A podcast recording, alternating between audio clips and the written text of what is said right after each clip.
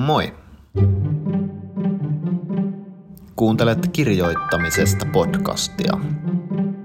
Mä oon Erkka Mykkänen, kirjailija ja kirjoittamisen opettaja.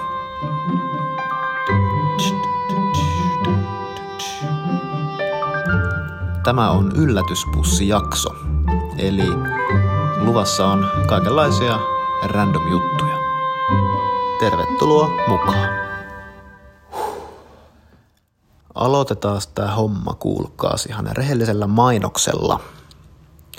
Mä puhun seuraavan muutaman minuutin ajan asioita, joiden tarkoitus on saada menemään osoitteeseen storytel.com kautta kirjoittamisesta. Sitä kautta nimittäin pääset hankkimaan Storytel-palvelun itsellesi ilmaiseksi kuukauden ajaksi.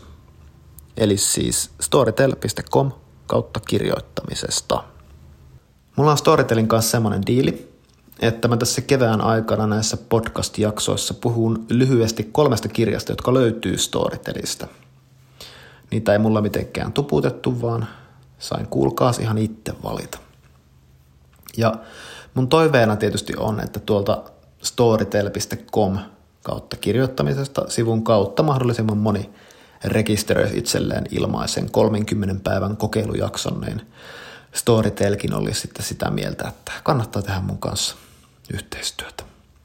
Mutta tällä kertaa mä haluaisin suositella teille seuraavaa Storytelista löytyvää kirjaa. Kirjan nimi on Kirjoittamisesta. Kirjoittamisesta. Kyseessä on Stephen Kingin muistelma kautta kirjoittamisopas vuodelta 2000. Suomeksen on kääntänyt Ilkka Rekiaro ja äänikirjan lukija on Antti Virmavirta. Kirjoittamisesta on mulle tosi tärkeä kirja. Mä oon lukenut sen ehkä kolme kertaa elämässäni ja sit vielä kuunnellut äänikirjanakin kerran. Ehkä jotain kertoo sekin, että mä nyt on nimennyt tämän podcastini samalla nimellä. Kirjoittamisoppaat on mun mielestä yleensä vähän jotenkin ankeita ja puisia – kukaanhan ei varsinaisesti niin kuin halua tulla opetetuksi. Mutta tämä Kingin kirja on siksi niin kiva ja antoisa, että, että King kertoo siinä pohjaksi oman kirjailijan tarinansa. Ja sitten kun se siirtyy käsittelemään sellaisia asioita kuin henkilökuvaus ja dialogi ja teema, niin siinä melkein jää huomaamatta, että se on tosi taitavasti ja kattavasti rakennettu kirjoitusopas. Kaikki mitä King kirjoittamisesta kertoo ja väittää, niin tavallaan suodattuu sen oman näkökulman kautta. Ei minään Jumalan ilmoituksena, vaan semmoisena niin tosi sympaattisena jutusteluna.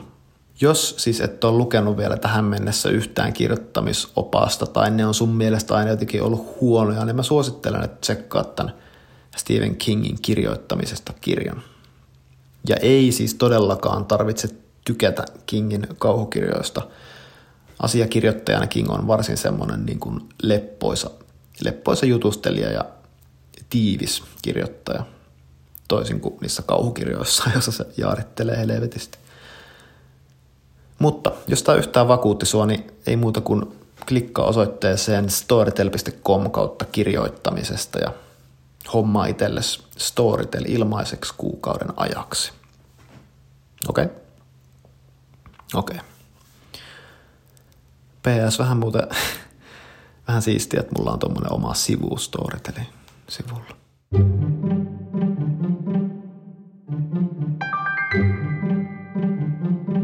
Ootko sä kuunnellut joskus Auta Antti-podcastia? Todennäköisesti oot, koska kaikkihan sitä on kuunnellut. Ja jos sä oot yhtään niin kuin mä, niin sä oot mahdollisesti kuunnellut Auta Antti-podcastin molemmat kaudet kolme kertaa läpi. No anyway, tässä Auta Antti podcastissa on semmoinen jakso kuin yllätyspussijakso.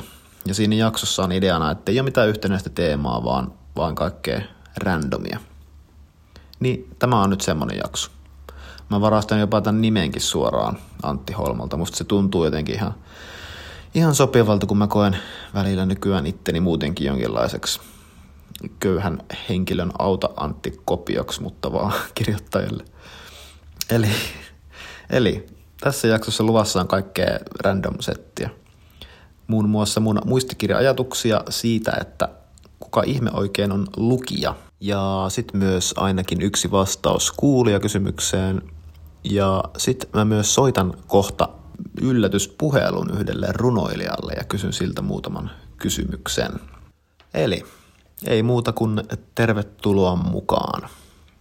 Kiva, kun kuuntelet jälleen kerran. Olit sitten kansainvälisellä avaruusasemalla palvelemassa ihmiskuntaa jonkun tärkeän asennustehtävän merkeissä tai sitten makaamassa sängyn pohjalla kykenemättömänä kohtaamaan päivän pienimpiäkään haasteita. Ollaan tässä nyt kaikesta huolimatta jonkin aikaa yhdessä. Aloitetaan itse asiassa pienellä meditaatiojutulla. En siis vedä tässä mitään meditaatioharjoitusta, vaan ajattelin lähinnä pohtia vähän ääneen sitä, että mitä sellaisesta niin kuin meditaatio kautta mindfulness-tyyppisestä ajattelusta voisi saada kirjoittamiseen. Tämä ajatus lähti mulla siitä, kun mä törmäsin sellaiseen meditaatiotekniikkaan kuin sain. Soon ehkä ranskaksi tarkoittaa tervettä. Eli siis S-A-I-N. Ja tämä sain kirjaan yhdistelmä tulee siis sanoista stop, allow, investigate ja non-identificate. Eli suomeksi pysähdy, hyväksy, tutki, astu ulkopuolelle. Ja jos mä nyt oon oikein ymmärtänyt, niin tämän mindfulness-tekniikan ideana on, että aina kun huomaa olevansa jonkin tunteen, esimerkiksi ahdistuksen kourissa, niin voi palata tähän tekniikkaan ja hyödyntää sitä. Että ensin pysähtyy, että okei, mä en nyt lähde näiden ajatusten ja tunteiden vietäväksi, vaan jollain tapaa niin kuin seisahdun. Sitten hyväksyy sen tilanteen, että musta tuntuu nyt tältä, vaikka mä en ehkä toivoisi, että näin olisi. Mutta mä en yritä niin kuin puskea sitä pois, koska se vaan pahentaa sitä tilannetta. On vaan, että okei, taas ahdistaa, mutta niin se nyt vaan on. Mä olen nyt tämmöinen ihminen, joka kokee ahdistusta, vaikka en haluaisi ehkä olla. No sitten seuraavaksi tämä asia voi alkaa tutkia. Ihan vaikka kehollisesti, että onko mulla jotain jännityksiä kehossa, jännitänkö mä vaikka kasvojen lihaksia ja leukoja ja kieltä. Ja missä se ahdistus ehkä tuntuu ihan kehossa, onko se vatsassa ja miltä se oikeastaan tuntuu. Ja pointtina on, että kun siirtää fokuksen tämmöiseen toimintaan, joka keskittyy omaan kehoon ja mieleen, niin se jo itsessään monesti helpottaa sitä tilannetta. Ja sitten vielä lopuksi astuu ikään kuin sen oman tilanteen ulkopuolelle.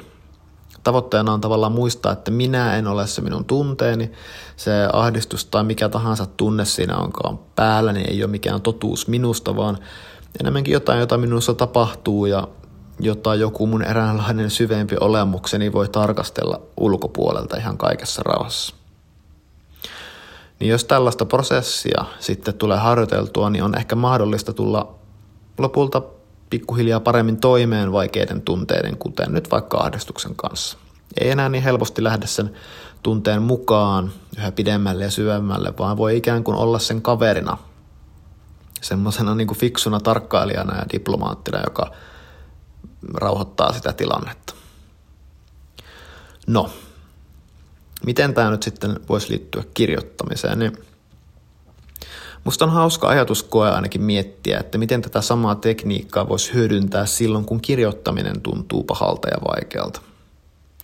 Mulla ainakin itsellä on tosi usein semmoinen tilanne, että oman tekstin äärelle meneminen herättää sellaista melkein niin kuin fyysistä pahoinvointia, irvistyttää ja niin kuin kauhistuttaa ja hävettää.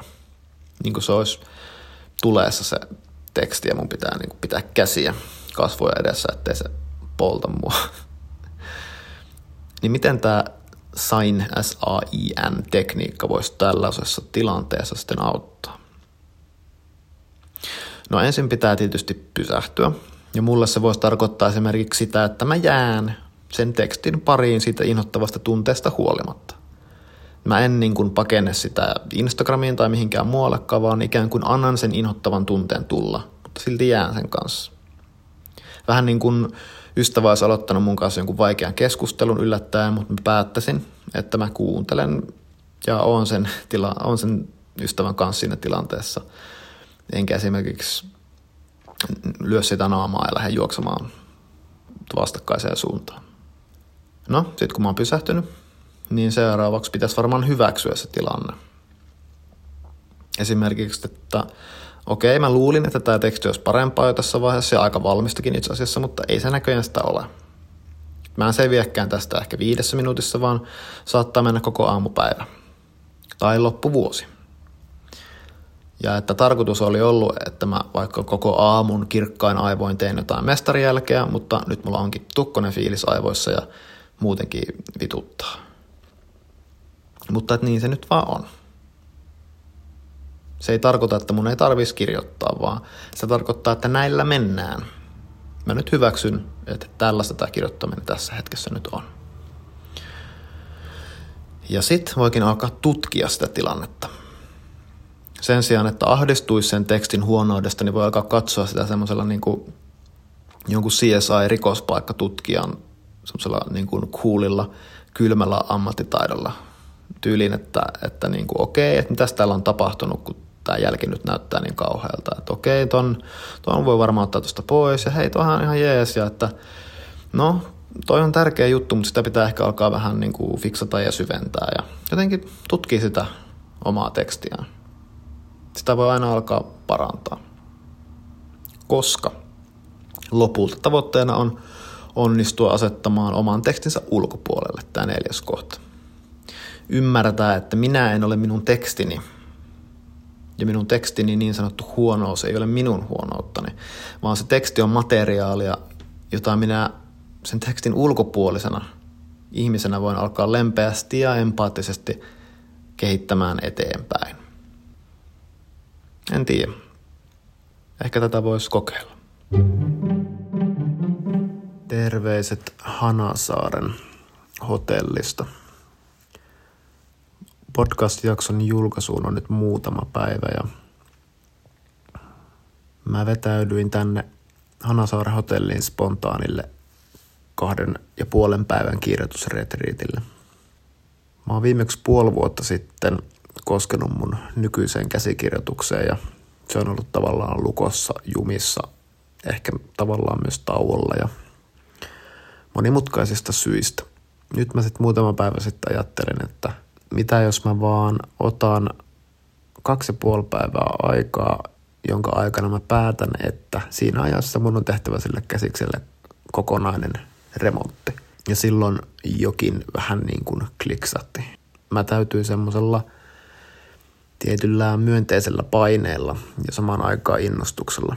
Mä olin aikaisemmin ajatellut, että mun pitäisi käyttää joku kuukausi siihen käsiksi remonttiin, mutta sitten kun mä päätinkin, että, että ei, mä teen sen nyt parissa päivässä, kahdessa ja puolessa päivässä, niin se yhtäkkiä alkoi tuntua jotenkin mahdolliselta ja mä aloin, aloin täyttyä semmoisella niin kuin innostuksella, että jes, itse asiassa mä teen sen nyt vaan tosi nopeasti. Että mä oikeasti nyt uppoudun siihen jälleen kerran ihan täysin, mutta että siihen ei tarvitse olla pitkä aika, vaan siihen voisi riittää ihan semmoinen no, lyhyt aika. Varasin täältä Hanasaaresta hotellin jo ja tulin tänne eilen. Ja tosi hyvin tämä on kyllä lähtenyt nyt käyntiin. Joo, ihan se tulo matkalla. Mä raahasin mun matkalaukkua kadulla ja huomasin jo ajattelevani sitä käsikirjoitusta siinä matkalla. Ja huomasin täyttyväni semmoisella tietyllä uholla ja uhmalla, että nyt mä saatana hoidan tämän homman. En muista milloin olisi viimeksi käynyt näin, mutta tämä tuntuu kivalta ja on tuntunut kivalta. Niin musta tuntuu, että mä tosiaan saan tätä käsistä nyt ihan uuteen kuosiin tässä ihan lyhyessä ajassa. Ehkä osa tästä tehokkuudesta, joka täällä retriitillä on – ollut läsnä, niin on johtunut siitä, että mä oon viimeisen puolen vuoden aikana miettinyt näitä juttuja. Eli tämä on varmaan vaan sitten taas joku jäävuoren huippu. Enkä todellakaan tiedä, että johtaako tämäkään lopulta mihinkään. Mä oon niin monta kertaa jo joutunut tämän kässarin kanssa pettymään. Et ikinä se uusin versio ei olekaan hyvä tai aina tulee uusia ongelmia, että mä en enää tavallaan jaksa olla optimistinen, mutta nyt ainakin tuntuu hyvältä jos mä nyt jotain oppia yritän tästä päiväunisena hotellin sohvalla maatessani koostaa, niin se on jotain semmoista kuin, että kannattaa varmaan aina jatkuvasti kyseenalaistaa sitä, sitä, että mitä se oma kirjoittaminen tarvii ja mitä oma käsikirjoitus tarvitsee. Mulla ainakin nyt jonkinlainen ratkaisu oli se, että mä vaan keksin, että päinvastoin törkeän lyhyeltä tuntuva aika, jossa se tavoite pitää saavuttaa, niin se tällä kertaa synnytti semmoisen oikean paineen sille tekemiselle, joka johtaa niin sanotusti tuloksiin.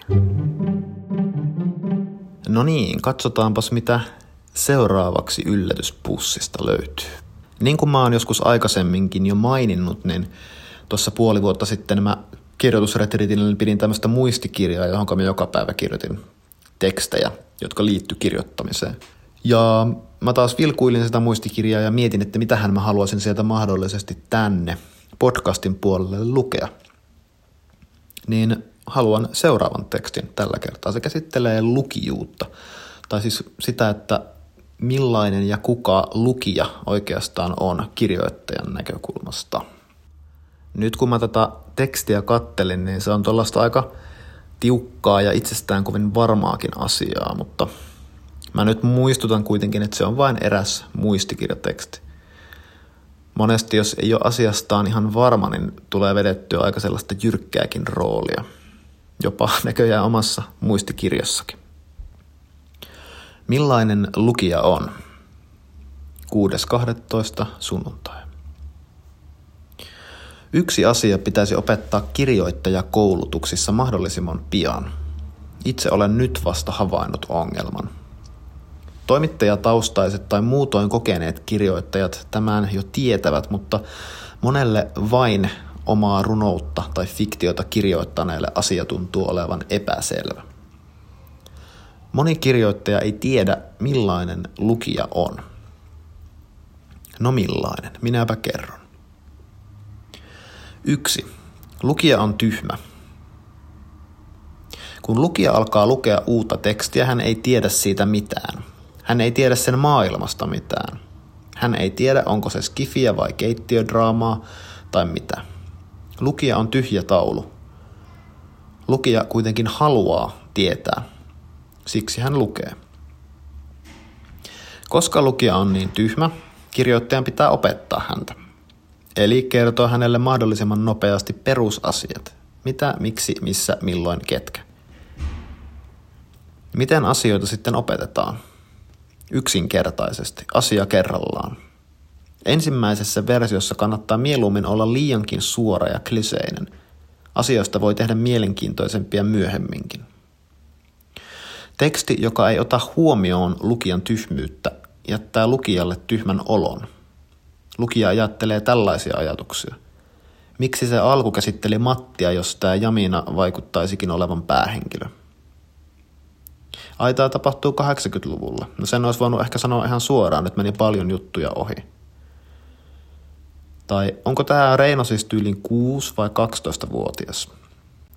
Jotkut kirjoittajat pelkäävät itse vaikuttavansa tyhmiltä, joten he yrittävät piilottaa tärkeitä tietoja tekstiin. Tästä jää lukijalle ärtynyt olo, jos teksti ei muuten ole kirkasta ja briljanttia. Parempi sanoa perusasiat suoraan, niin lukija voi keskittyä olennaiseen. No, mitä jos nämä tekstin perusasiat eivät liity tarinaan, henkilöihin, paikkaan tai juoneen? Jos tekstin pointti on, että olennaista on esim. tunnelma tai muu runollisemmin keinoin saavutettava – Silloin tämä pitää kommunikoida lukijalle nopeasti. Suoraan, ei tietysti vaan tekstillä itsellään. Kun kirjoittaja on löytänyt ilmaisunsa ja NS tietää mitä tekee, hän osaa kirjoittaa niin, että lukija ei hämmenny väärällä tavalla, vaan tajuaa. Tässä ei ole tarkoituskaan ymmärtää, vaan ottaa teksti vastaan omalla tavalla. Kaikki hyvin. Lukija on tyhmä. Auta häntä ymmärtämään perusasiat tekstisi meiningistä ja maailmasta, niin pääsette molemmat iloisesti nautiskelemaan. 2. Lukijaa ei kiinnosta. Lupaan, että kolmas kohta on vähän myönteisempi. David Foster Wallace kertoi monien opiskelijoidensa ajattelevan, että heidän tekstinsä ovat kiinnostavia vain siksi, että he ovat kirjoittaneet ne. Kirjoittajasta tuntuu, että koska kirjoittaminen oli kiinnostava ja aihekin niin tärkeä ja henkilökohtainen, lukija haluaa automaattisesti lukea tekstin. Ja niin toki haluakin, jos on toinen kirjoittaja kurssilainen tai sen opettaja. Mutta jos haluaa kehittää tekstiä siihen pisteeseen, että joku haluaisi innostua tekstistä päiväkausiksi tai edes puoleksi tunniksi, saati, että maksaisi sen lukemisesta 32,9 euroa, on hyvä tiedostaa seuraava asia. Lukija on ihminen, joka voi tehdä maailmassa ihan mitä haluaa. Ihan mitä tahansa. Miksi hän haluaisi lukea sinun tekstiäsi yhtä sivua pidemmälle? Ja nyt haluan korostaa. Tämä on myönteinen ongelma, sillä totta kai on selvää, että sinun tekstisi ja ajattelusi on kiinnostavaa. On vain todennäköistä, että et ole vielä saanut muokattua sitä etenkään alkua sellaiseen muotoon, että se herättäisi lukijassa tunteen. No nyt. Mieti siis rationaalisesti, mutta iloisesti ja empaattisesti, miten saat lukijan kyllä koukuttumaan tekstiisi. Jos haluat kirjoittaa dekkarin, avaa lempidekkarisi ja katso, miten dekkaristi vangitsee huomiosi. Jos rakastat Maria Matinmikon kokeellista proosarunoutta, katso, mitä hän on valinnut laittaa teoksensa ensimmäiselle sivulle hurmatakseen sinut. Lukijaa ei kiinnosta. Hän suorastaan etsii syitä jättää tekstisi kesken. Älä anna hänelle siihen syytä. No niin, lupasin, että kolmas kohta on iloisempi. Kolme. Lukija haluaa rakastua. Miksi me ylipäätään luemme kirjoja? Siksi, että haluamme rakastua. Siksi, että olemme joskus rakastuneet. Emme ehkä ole rakastuneet kirjaan usein, mutta niin on ehdottomasti tapahtunut. Olemme tunteneet, että pääsemme tekstin kautta toisiin tietoisuuksiin sisään. Olemme tajunneet, että joku muukin ajattelee ja kokee tällaisia asioita, enkä vain minä. Olemme saaneet lohtua, kun on tuntunut, että kaikki on loppu. Olemme itkeneet, olemme nauraneet. Juuri tästä syystä me edes vilkaisemme kirjojen ensimmäisiä sivuja. Haluamme rakastua. Olemme ehkä skeptisiä, mutta sydän on elossa ja haluaa sulaa. No, mitä tämä tarkoittaa kirjoittajalle? Ota hommasi vakavasti. Sano, mitä haluat sanoa tavalla, joka tuntuu rehelliseltä. Luota hetkeen, siihen, että totuus löytyy juuri nyt. Yritä uudelleen, ole kärsivällinen, empaattinen ja rakastava. Älä kiertele ja tuhlaa aikaa, mutta älä stressaa turhaan. Suhtaudu lukijaan kuin ihmiseen, johon haluat tutustua kunnolla, ehkä rakastua. Ja huoma, miten lähestytään ihmistä, johon halutaan rakastua. No, halulla tehdä vaikutus tietenkin. Se saattaa siis vaatia muutamia temppuja. Kyse ei kuitenkaan ole manipulaatiosta – jos ensivaikutelman tekemisen tarkoitus on hyvä, sen tekee tyylillä vilpittömästi. Kirjoittajankin kannattaa kikkailla vain, jos tietää, että kikat palvelevat suurempaa totuutta. No niin, seuraavaksi sitten jotain ihan muuta. Mä sain äsken mielestäni tosi hauskan idean. Mä ajattelin, että mä ihan vaan spontaanisti kysyn joltain kirjailijalta, että sopiiko vartin pikahaastattelu nyt – Mä keksin äkkiä jotain kysymyksiä ja sitten vaan hetki jutellaan. No aamulla mä luin Kaija Rantakarin Salit runokokoelmaa ja siitä syystä varmaan sitten Kaija tuli mieleen. Kaija on myös mun kaveri, tai onko hän nyt ehkä ihan ystäväkin. Ja hän on ollut myös mun kirjoittajakursseilla, niin tuttu tyyppi siis mulle kyseessä. Niinpä mä laitoin Kaijalle Instagramissa viestin, että tämmönen juttu, onnistuuko tunnin sisään, ja että jos ei, niin sitten mä vaan kysyn joltain muulta. Ja Kaija sanoi, että kiva kun kysyit, puolen tunnin päästä onnistuu Zoomissa keskustelu. Ja sitten tapahtui seuraavaa. Jes, hyvä.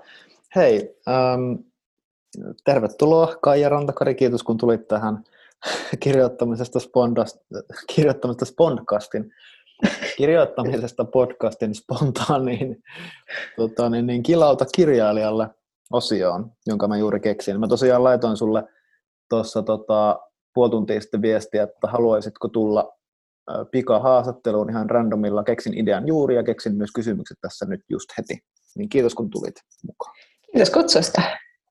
Haluaisitko ihan lyhyesti esitellä itsesi tähän alkuun? No, olen Kai Rantakari, runoilija ja kirjansitoja-mestari. Multa on tullut kolme runokirjaa poesialta. Mikado, koko meren laajuus ja nyt viimeisimpänä Salit. Sounds about right. Tota, mä just tuossa kirjoitin sulle viisi kysymystä ja seuraavaksi mä voisin kysyä ne sulta. Ensimmäinen kysymys, Kaija Rantakare. Mitä kirjoitit viimeksi ja miksi? Kirjoitin viimeksi suomentajan jälkisanoja. Olen tekemässä sellaista pientä runovihkosuomennosta, johon sitten laadin jälkisanoja. Ja se on ällöttävää. Minkä takia? Sen takia, että se on kaikista vähiten omaa vahvuusaluetta olla jotenkin ei kaunokirjallisessa kontekstissa, vaan asiakontekstissa. Mm. Niin kirjoittamisessa tavallaan pitää aina joku rooli, ja jotkut roolit on mukavampia kuin toiset. Onko siinä jotenkin siitä kyse, että sun pitää olla sitten joo. niin paljaana siinä? Ky- kyllä, joo, ja sitten siis jotenkin se, että, että sillä on joku funktio sillä tekstillä, joka tavallaan määritellään vähän niin kuin mun ulkopuolelta jonkun tradition kautta. Mm.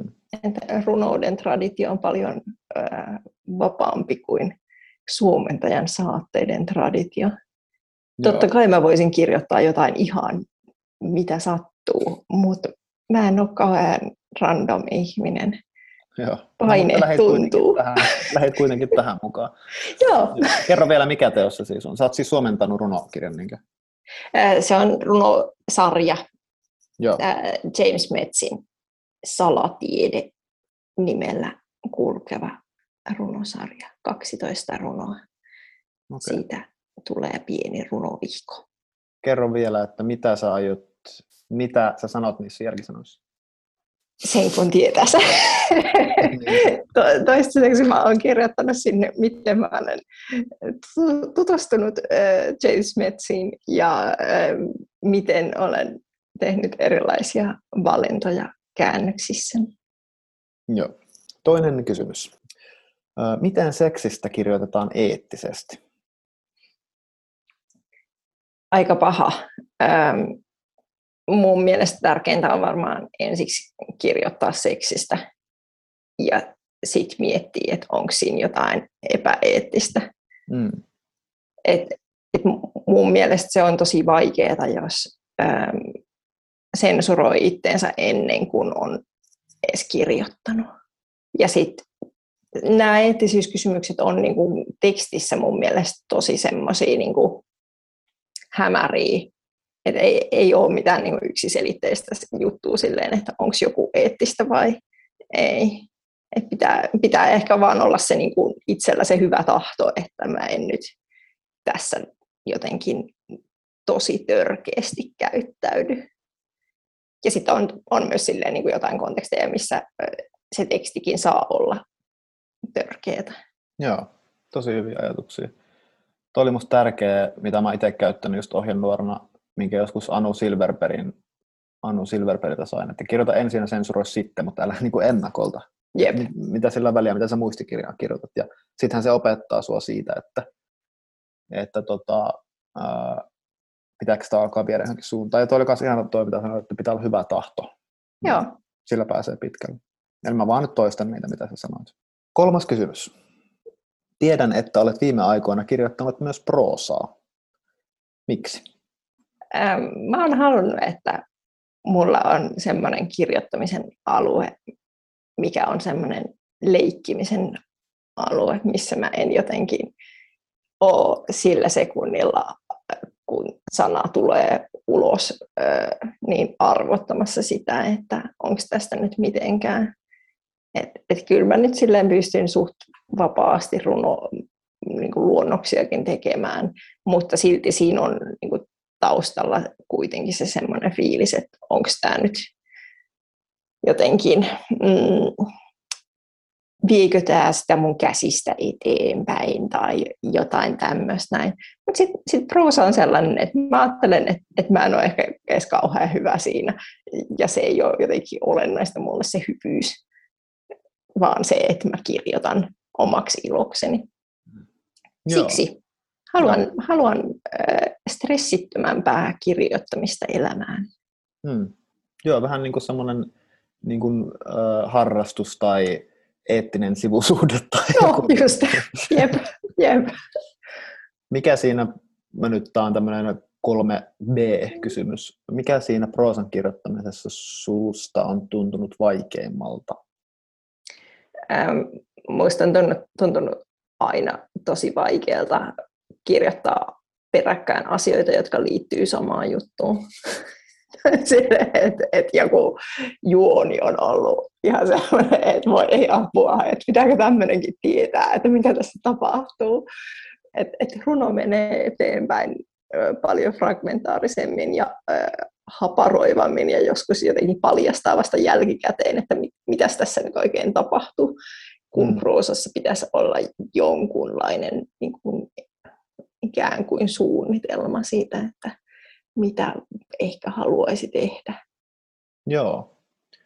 Se on kiinnostavaa, kun se mun romaani oli taas just tolleen aika fragmentaarisesti ja niin kuin tuolla strategialla kirjoitettua, että myöhemmin mm. selviää, mistä tässä on kyse. Ja ei se kyllä sitten myynytkään hirveästi, että, että tota, ilmeisesti pitäisi kirjoittaa sitten tuolla tavalla suunnitelmallisemmin. Mutta kyllä, samaistun paljon tuohon ajatukseesi proosan kirjoittamisen vaikeudesta. Ja sitä juon, juonihommia ja tuommoisia aikuisten juttuja mä yritän itsekin opetella tässä. Neljäs kysymys. Millainen oma tekstisi saa sinut tuntemaan häpeää? Varmaan ajoittain kaikki. Tätä, mutta sitten toisaalta tulee myös sellaisia euforisia hetkiä, että balanssi ihan hyvä. Tätä, melkein kaikki keskeneräinen hävettää jotenkin semmoinen tökerö ja liian yksinkertainen tai ilmiselvä matsku, niin se on silleen, niin että, että mitä mä nyt olen edes kirjoittanut, että eihän tässä ole mitään järkeä, mm. että miksi, miksi olisi arvokasta kirjoittaa tämä, en mm. tahda. No sitten kun sä katsot sitä, niin mitä sä sitten rupeat sille tekemään, että sitten tulisi jotain muuta kuin ilmiselvää tai yksinkertaista? Mm, joskus, jos on sellainen olo, että, että se aihe tai joku on niin kuin kirjoittamisen arvoinen, niin sit sitä rupeaa katsoa vain jostain niin kuin ihan eri kulmasta ja kirjoittaa tavallaan ää, jotenkin samaa, mutta eri lähtökohdista.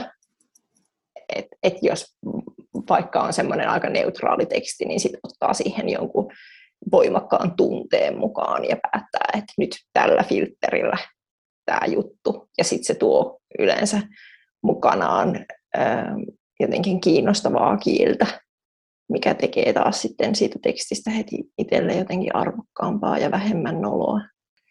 Viimeinen kysymys. Millaisesta kirjallisen maailman tunnustuksesta haaveilet, jota et ole vielä saanut? Ai ai tässä kohdassa pitäisi jotenkin teeskennellä, että, että mm-hmm. ei välittäisi näistä tunnustuksista. Mm-hmm. Eihän sillä nyt niin väliä. Tärkeintä on, että lukijat nauttivat. Ai ai. Tätä, no, siis kun en, en mä voi voittaa Finlandia, kun mä kirjoitan runoja. Mm. Eli suoraan Nobeliin. Joo, ilmeisesti. ilmeisesti. Onhan siis niinku, mun mielestä Einari Vuorela-palkinto on esimerkiksi aivan mahtava, koska se on aina niin kuin kolmen vuoden mm. runokirjoista paras runokirja. Niin se hemmetin hienoa joskus olla niin kuin jonkun raadin mielestä paras runoilija viimeisen kolmen vuoden aikana. Mutta tota, en mä, mä, mä en nyt silleen ole jotenkin joka kirjan jälkeen ihan superpettynyt, kun mä en voitatkaan sitä, että sallittakoon raatiin tehdä päätöksensä muutenkin kuin mun mielipahaa ajatellen. Joo, ei nyt laiteta Einarille paineet. Joo, eipä, eipä mitään. Tämä oli kilhauta kirjailijalle tai joku, mä en tiedä, onko tämä se oikein nimi, mutta tota, kiitos sairaan paljon, kun tota, tulit tähän spontaanisti mukaan ja mulla ei ollut tämän kummempaa. Kiitos kutsusta.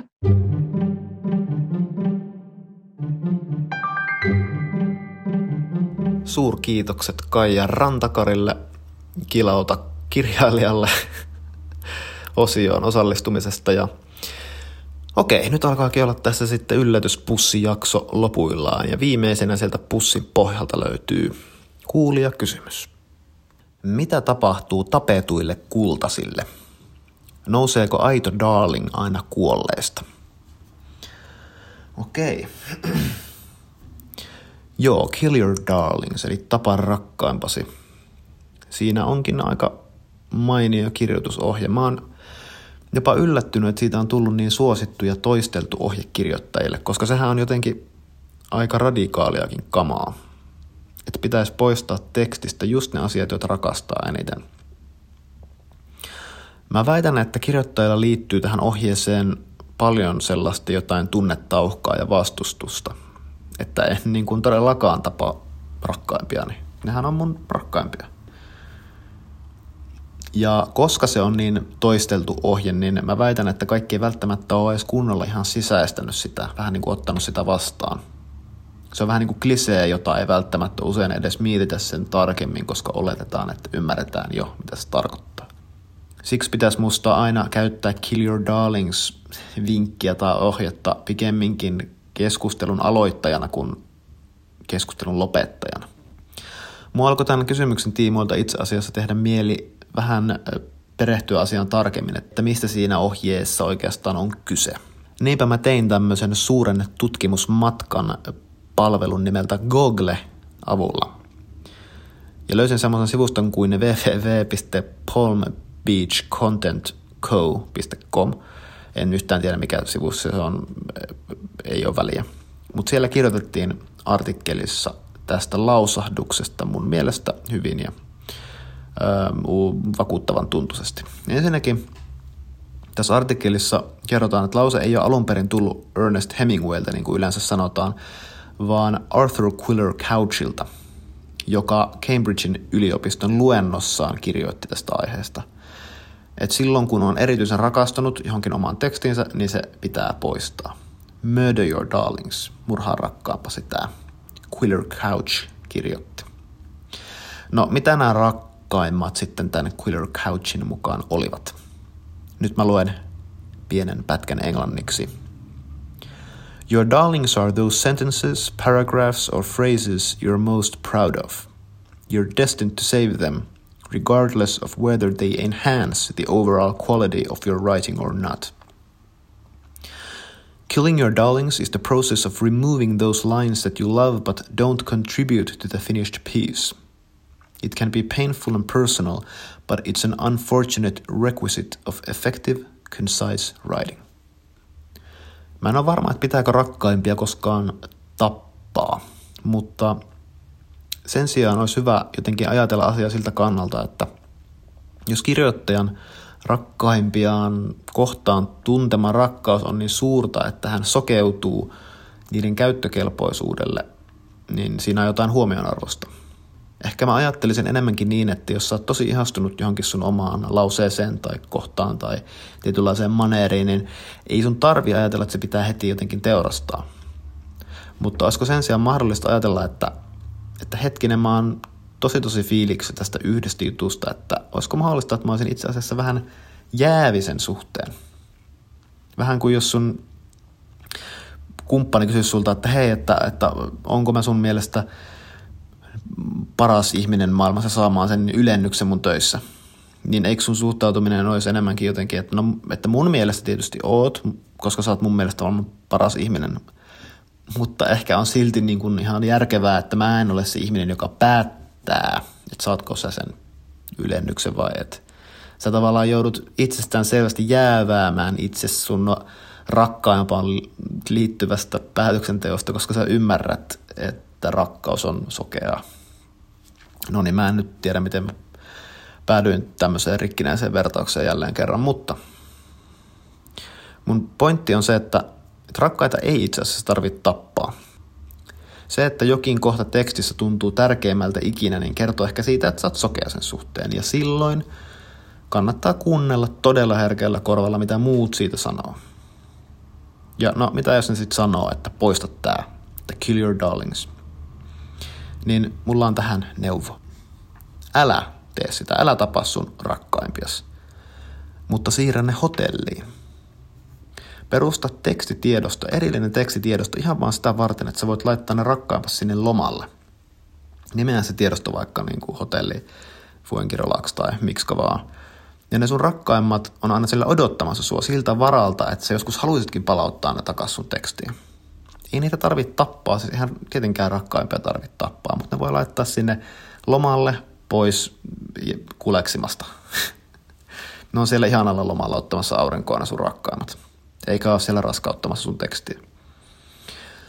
Ja jos sitten käy niin, että teksti alkaa olla valmista ja rakkaat on siellä hotellissa ja kaikki toimii hyvin ja sä oot pitänyt vaikka kahden kuukauden tauon sun käsikirjoituksesta ja luet sitä ja sitten vielä huomaat, että tästä puuttuu jotain, että ei ole toimi, niin ainahan sä voit vilkasta sinne hotelli Fuengirolan puolelle ja ottaa ne sieltä takaisin. No aina siellä tallessa. No sä mietit, hyvä kysyjä tässä kysymyksessä, että nouseeko aito rakas aina kuolleesta, niin mä toistan vielä sen, mitä äsken sanoin, että, että rakkaita ei tarvitse itse asiassa tappaa, mutta kannattaa harkita tarkkaan, että tarvitaanko niitä tekstissä.